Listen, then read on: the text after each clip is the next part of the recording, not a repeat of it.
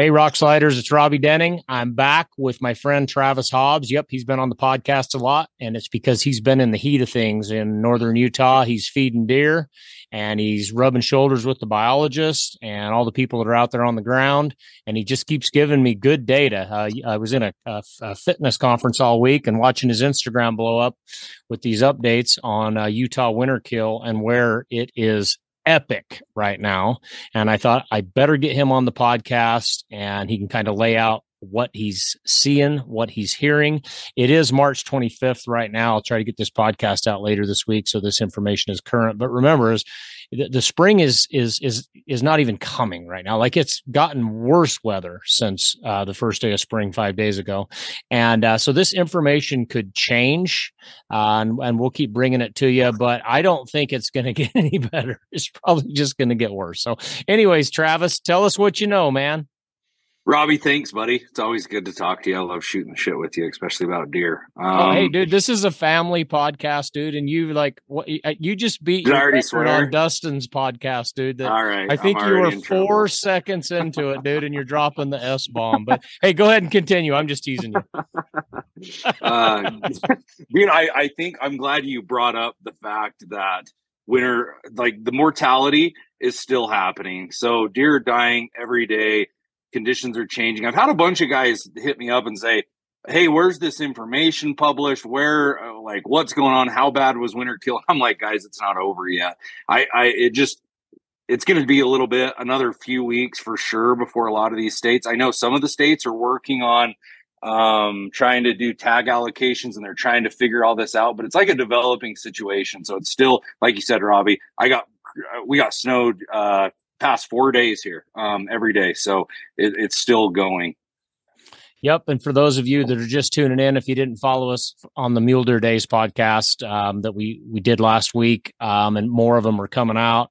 Uh, we we was over to Western Wyoming. Uh, their radio callers are starting to signal fawn mortality, adult mortality.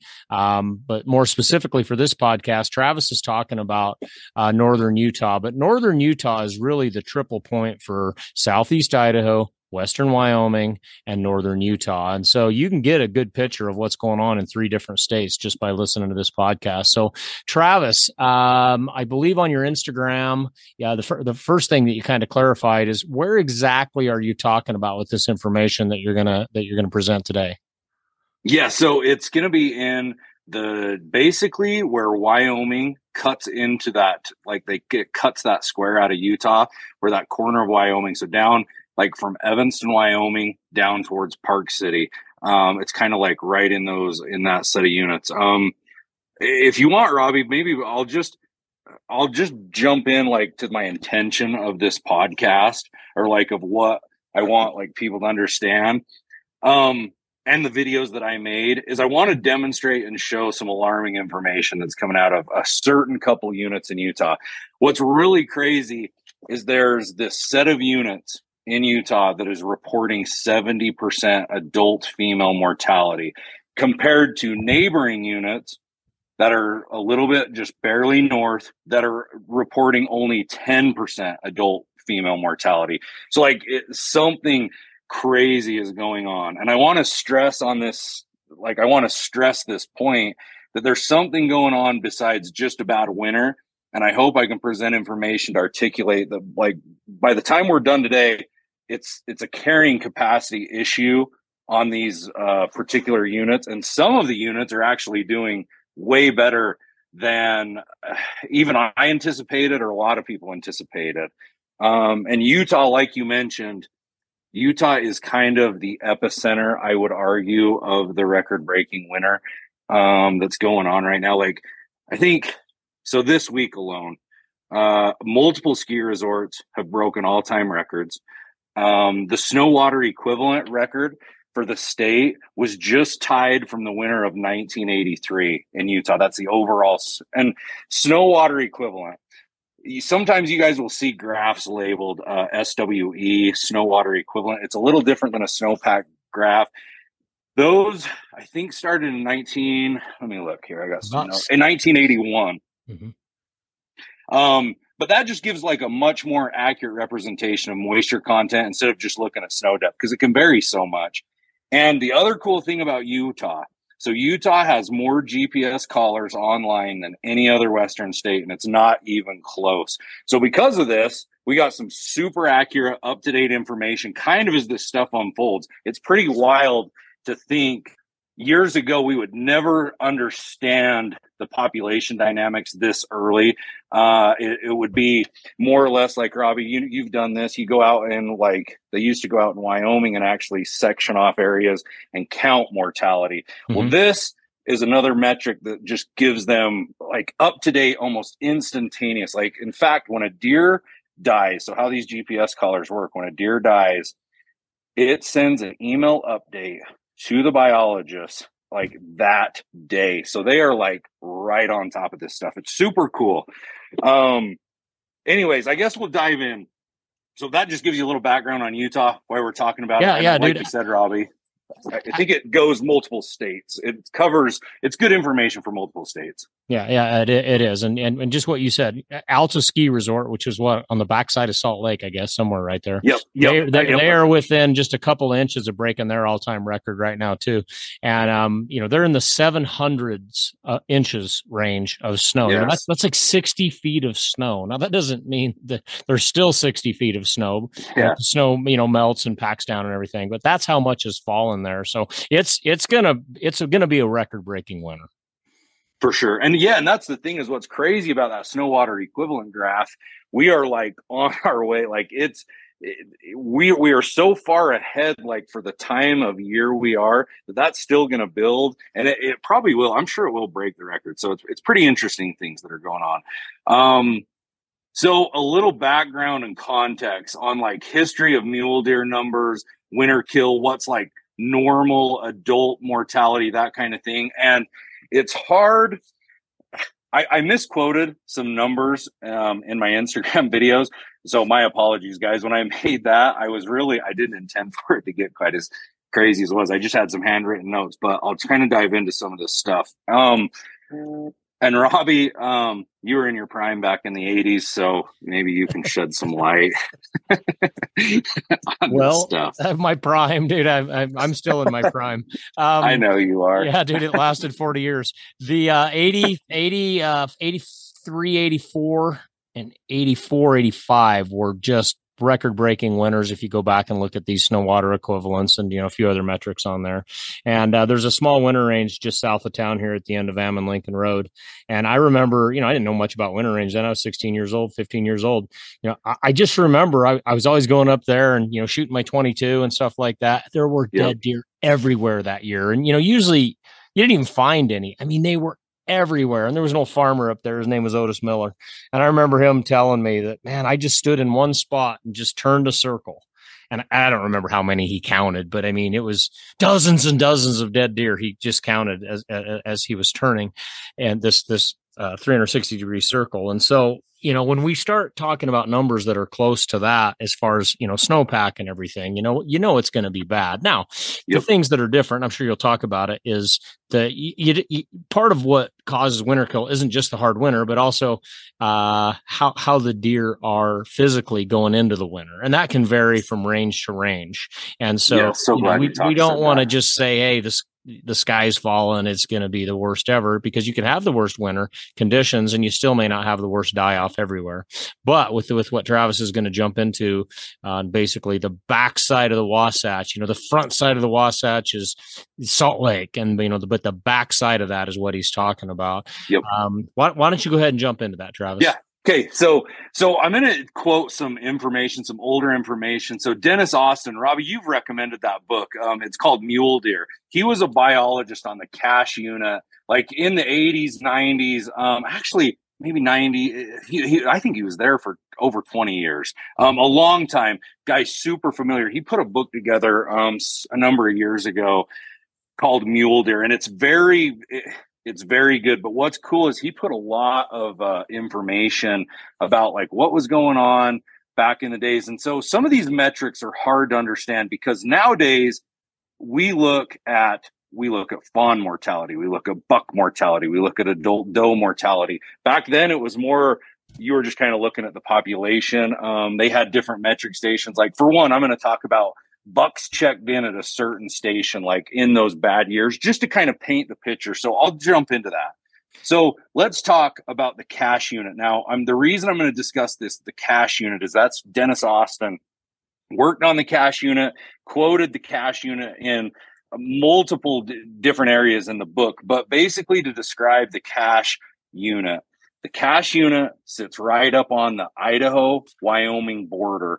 It extends over through like Logan, Cache Valley, and then actually it even goes over the Wellsville Range into Box Elder County. Then it comes down south. It hits Sardine Canyon, which would be the connecting road from Brigham City to Logan. Then that goes over to Hyrum and then up through Blacksmith Fork Canyon um, into like Woodruff. That would be um, all the way d- damn near to the Wyoming, well, to the Wyoming border. And then that's that unit. So it's that upper corner. It's a pretty good size unit. This unit historically has always taken the worst winter hits. Um, for a number of reasons. Some of the valley floors there are uh, like 6,000 feet and greater. Um, very high winter range. Uh, it's far north. Um, it just it gets pounded with snow. Uh, Randolph, Utah, that has been one of the coldest places um, in the state of Utah.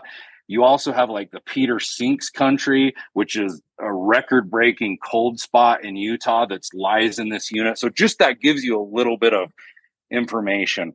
So I'm going to jump into like just to try to paint a picture of what bad winter kills look like back in the 80s. So if you look at his information and this check station information, it's kind of an interesting metric to look at because it's not, I would say, super accurate as like a population trend, but it definitely gives good background and helps paint a picture of like what's going on on the landscape. So in 1981, at that Blacksmith Fork check station, they checked an astounding 505 deer.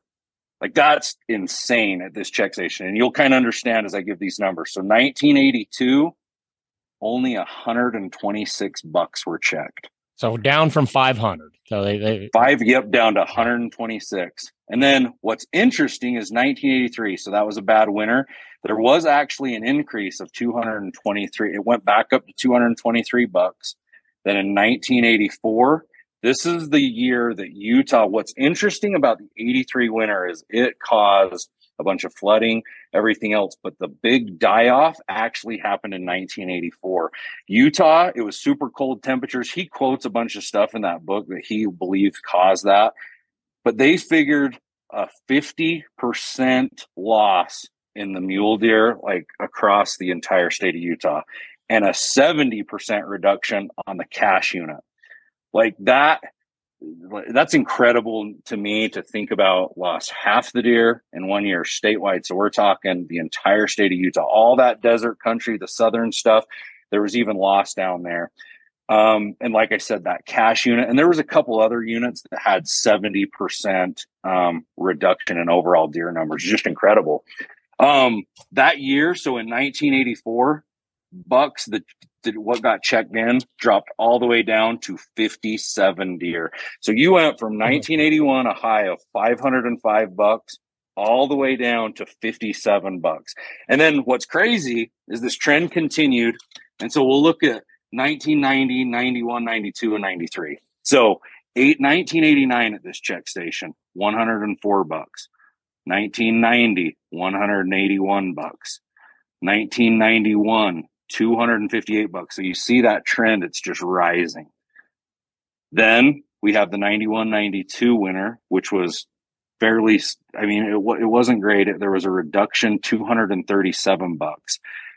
Now, 1993, um, either 84 or this 93 winner, depending on who you talk to, they, a lot of old timers around uh, the region talk about it as like the end of mule deer as they knew it. Yep.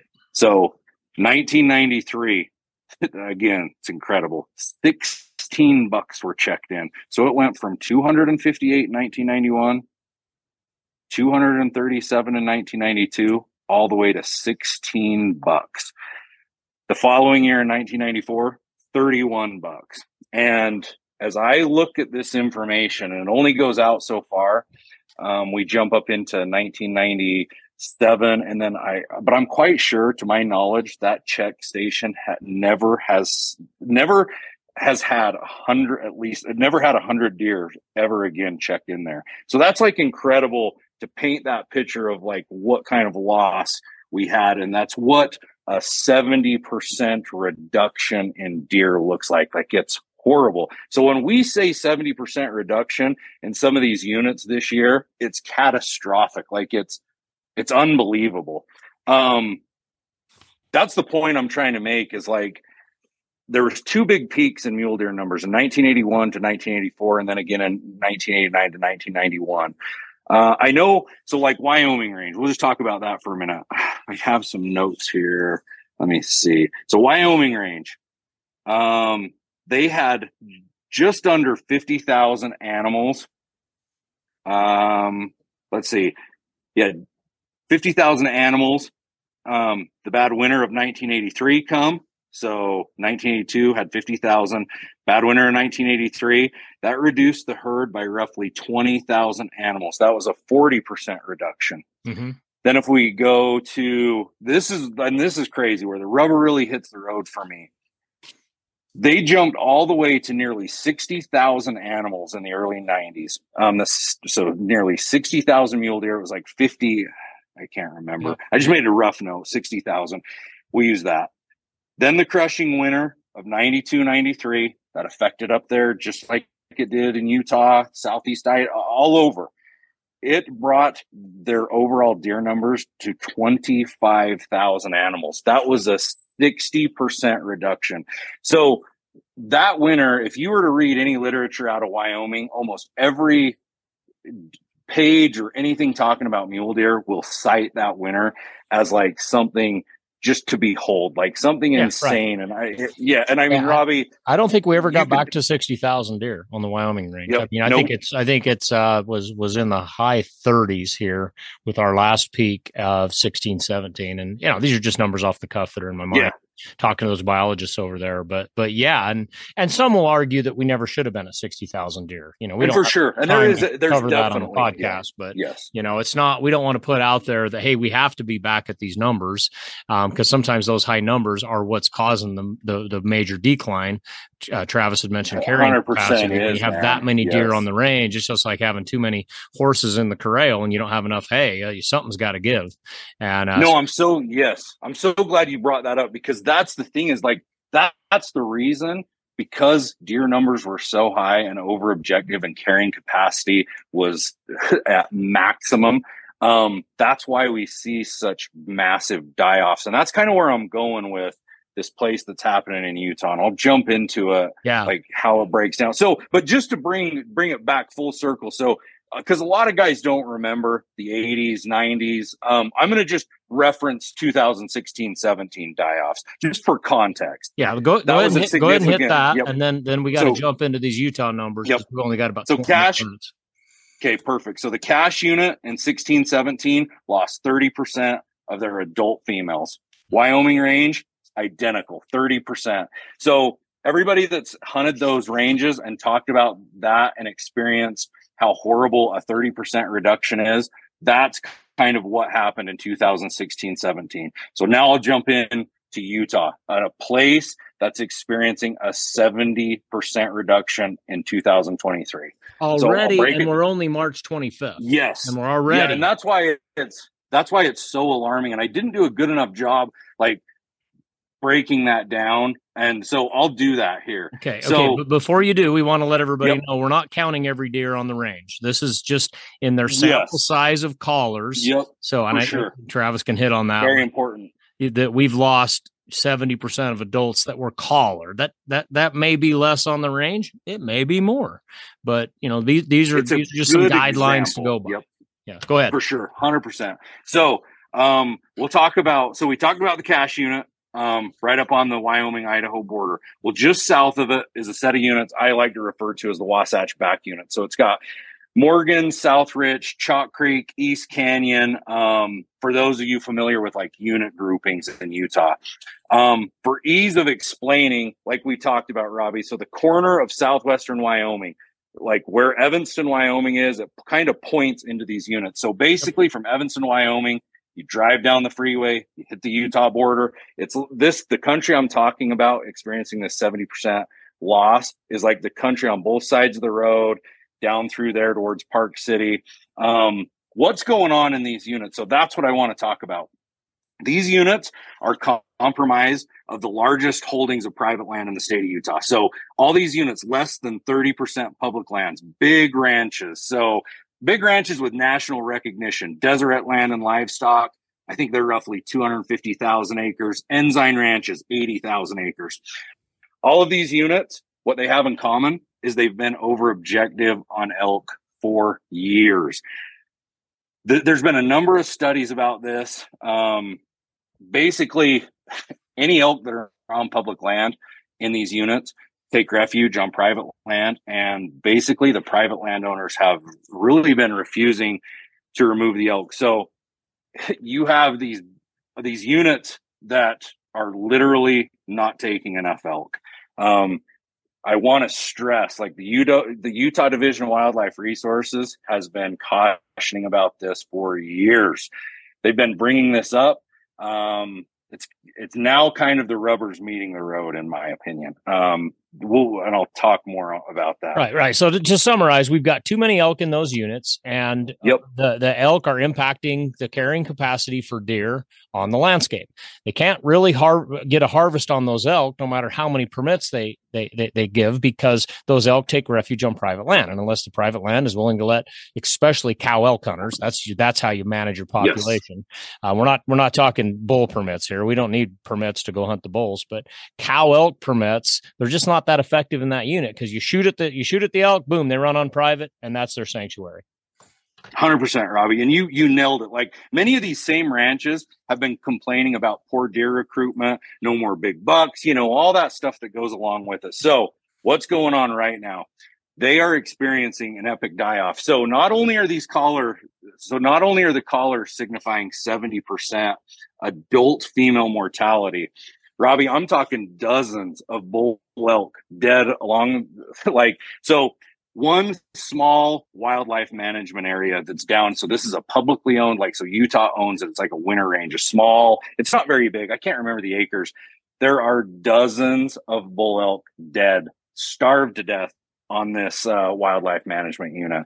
Um, these pictures, Robby, it's insane. And I, I made note in like, so part three on my Instagram. Yeah, let me interrupt. Let me that. interrupt you here, Travis. Yep. Uh, for yep. those of you that need to see these pictures, if you jump onto uh, Natural Born Hunter, NTRL, BRN Hunter on Instagram, that's Travis, or just try type in Travis Hobbs. And he's got all this in his uh, reels uh, that he posted here March 23rd, 24th, 25th, right around in there. You can jump in there and see those pictures if you watch those reels. Yep. Um, so yeah, caller data showing 70%. And I mean, these pictures, they're just insane. And, and, this is happening like right off the freeway. So not only when I started posting about this stuff, like the pictures that came into me, even since I even posted those pictures, it's just mind blowing, Robby. It's just, it's wild to see. And again, to stress like this is numbers in line with the early 80s and 90s die-offs that had serious carrying capacity issues. And that's to me what i think is going on here in these units because this is the deal. To stress i need want to stress this point. The Cache unit to the north of these units and that's a unit that typically should have as high or worse winter kill than these units they're only experiencing Robby 10% adult mortality right now. So and now let me add, now. So are you saying that that it's because the Cache unit is not over objective on elk? hundred percent. The cache and we know unit, they're not over objective. You've looked at those numbers. Yes, one hundred percent. So the Cache unit is actually at or under objective on elk. Okay, that's so they're at or under so objective, and that's been on purpose. Like I know Utah, yes, because it's public on that elk population. Yes, and and it's easy for them to manage because there's large tracts of private or public land where they can actually issue permits and make a difference on that Cache unit. That's really the difference as to what's going on here. So you have a place with some public land that they can manage mm-hmm. just south of it. They mm-hmm. can't do anything. They have little management. They like they even wrote this in their elk plan. They brought up this grouping of units that it was an issue for them because they really couldn't manage the elk that's going on. And I guess what I really want everybody to understand too is the cache arguably has at least equal snow um, on the winter range. I would say probably more. And the snow water equivalent levels, like between these units, it's all very similar. So well, uh, hold on, question. hold on, hold on. I got it right here. As of March 25th on Utah SNOTEL current water equivalent, this is from the NRCS. Uh, there are 186 on the Weber Ogden, which it's there. It's the NRCS's way that they yep.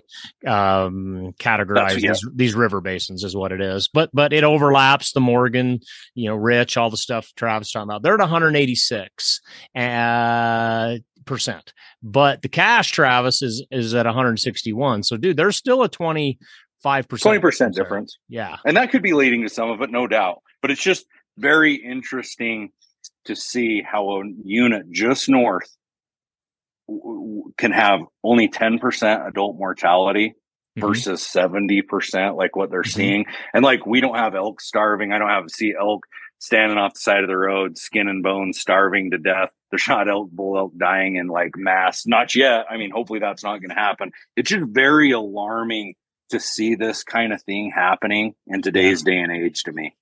Right, right. And um, the, on your pictures that were on Instagram, I, I didn't see any cow elk uh, unless they were laying on that trailer bed with all those dead animals. Um, I just saw bulls, which you typically, you know, this is deductive reasoning. They typically don't make it as long as the cows. You know, this has to do with the rut and how much body fat they go into in the winter. Has anybody sent you any pictures of the condition of some of those cow elk? Yes, I have seen some pictures of cow elk dead. Um, I think a lot of times too, Robby, as hunters, we always like the bulls and bucks are more valuable too. Yeah, so right, I think that's right. probably why some of those pictures are uh, are more on that. Um, and the, the other thing I wanted to say, Robby, what's interesting about this year, back in like the '80s, the '90s, it was like a region wide die off. Right. There was never anything documented to see one unit that has like a 10% and then some of the units to the south they're doing great too i don't have their information but they're doing great like, we're talking to the, south, south like units. like like like the uh the nine mile unit and you know yes, down I, yep, you know yep. from there south that's kind of what i've yeah like too. down around Castledale price all that country even in like i think out in like the basin they're doing better so like out in like around vernal that kind of country they're doing better too so that's what's interesting is you have this one area with a whole bunch of private land that Utah's been saying for years they've been over objective on elk that are just getting crushed. And all these other places are doing amazingly. Like, and I'm knock on wood, like we said, it's early, but they're doing quite a lot better than we thought. And I mean, I want to say too, fawn mortality across the state or across the north, it's gonna it's gonna be horrible. It's gonna be rough. Oh yeah, um, that's all. Yeah, I think this triple point of Utah, Wyoming, Idaho, I can't imagine we're not going to experience 80 to 90% fawn loss. You know, don't quote me on that. We'll have the numbers here in a, in a month or 2 mm-hmm. you know, usually by May, we know. Um, but, but it's got to be one of those years because, you know, that's how 16, 17 was. Some of those units lost all of their collared fawns, all of them. Yes, there were none left, you know. Yep. So, uh, but anyways, um, but so, and Robbie, I guess to summarize like my entire thought process on this and like where I'm going, we can't really control these private land units. But one thing I want to say, and like my biggest takeaway, guys, be careful what you wish for. Robby, I worry that if the average hunter got to make management decisions for all of us, we'd mm-hmm. be in the same boat everywhere. You know the guys I'm talking about. Like you go I to the meetings yep. and yep. they're all screaming about there isn't enough elk, Yep. There's not enough deer. That damn Fish and Game don't know what they're talking about. Yep. This and that. And it's just this is the point I'm trying to make is guys, we have to trust the scientists and the managers. It's okay to question and it's yeah. good to question and jump yep. into this stuff. But man, some of this stuff is so frustrating, Robby, to see I hate to see a waste of a resource. Um, we're just better than that. In 2023, with all our, our, technology and all the expertise we have in biology, we should be better than this.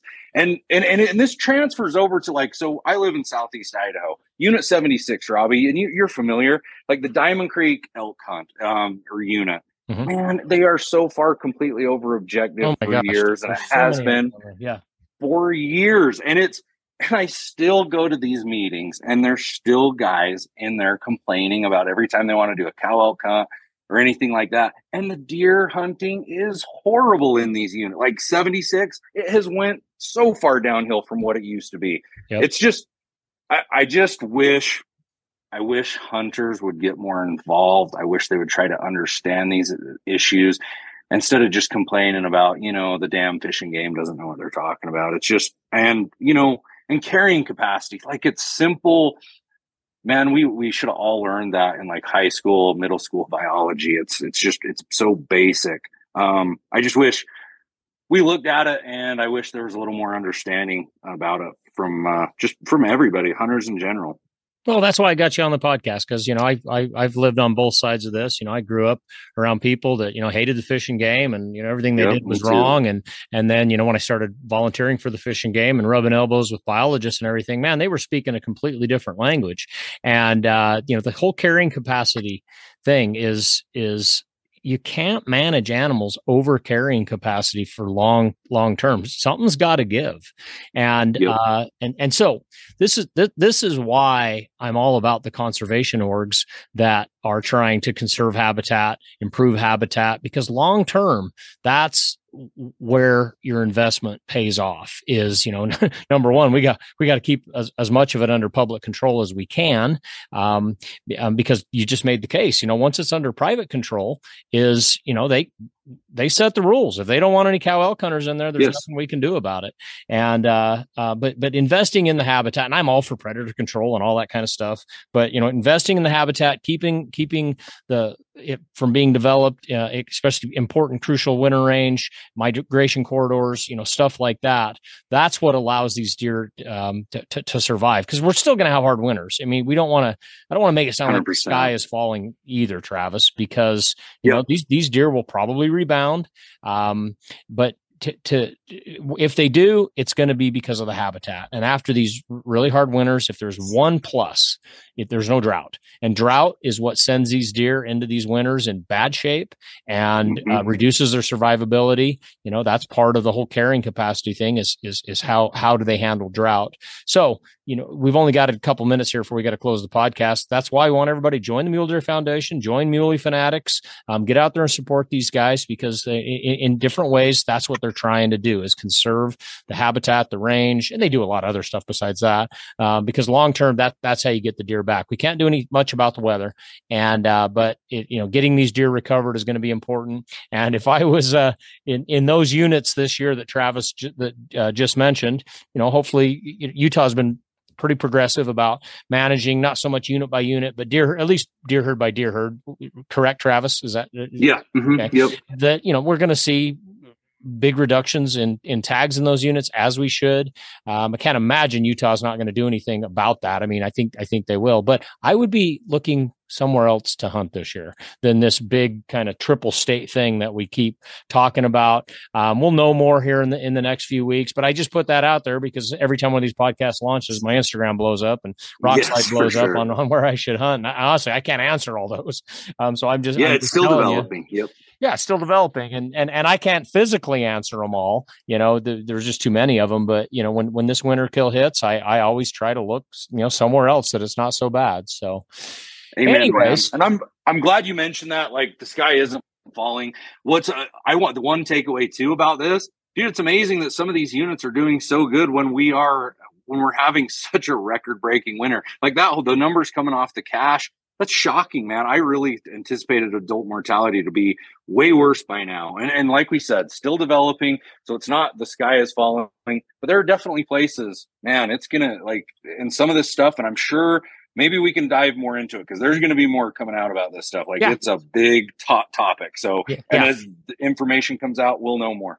You bet, man. I'll I'll have you back on as as as more of this stuff comes out. And when we were at the mule deer days in Rock Springs, uh, their does that they had tested in the fall um, were at high body fat levels. That that could offset a lot of this, um, and so it doesn't mean it's not not a year to hunt the Wyoming range, um, especially if you have the points, because you know something could change. You know, the uh, Wyoming 100%. is hammering the non-residents right now. They're trying to get rid of us all.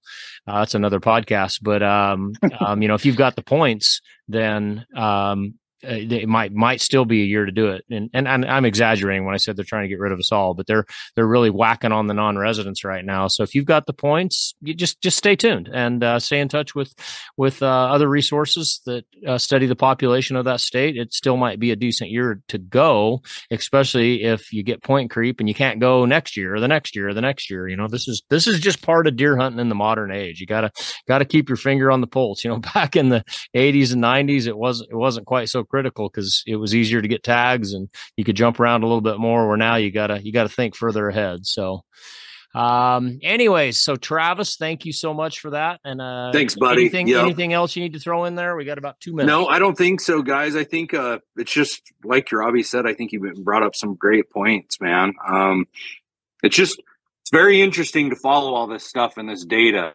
um, I really think guys just get involved. Like really, it's uh, involved locally. Try to understand what's going on, what some of these uh, biologists are saying, how things are shaping up if you live here, and if not, there's different resources to kind of watch some of this stuff. It's good. It's good to know. It makes you a better buck hunter. I really believe it does, Robby. Oh yeah, totally. That's that's what that's why I, I do this stuff. Is it does it gives you a um, it allows you to make better decisions. It, it keeps you grounded in reality rather than emotion. Because when stuff like yep. this is happening, this is where everybody gets emotional, and you know, that's why I keep saying, well, the sky's not falling. It is for in some places, but um, you know, you, you can you can make better decisions if you have better information. So, hundred percent, man. It's good All to right, talk to bro. You. Well, hey, thanks for thanks for being on, and uh, we'll catch up with you in a few weeks.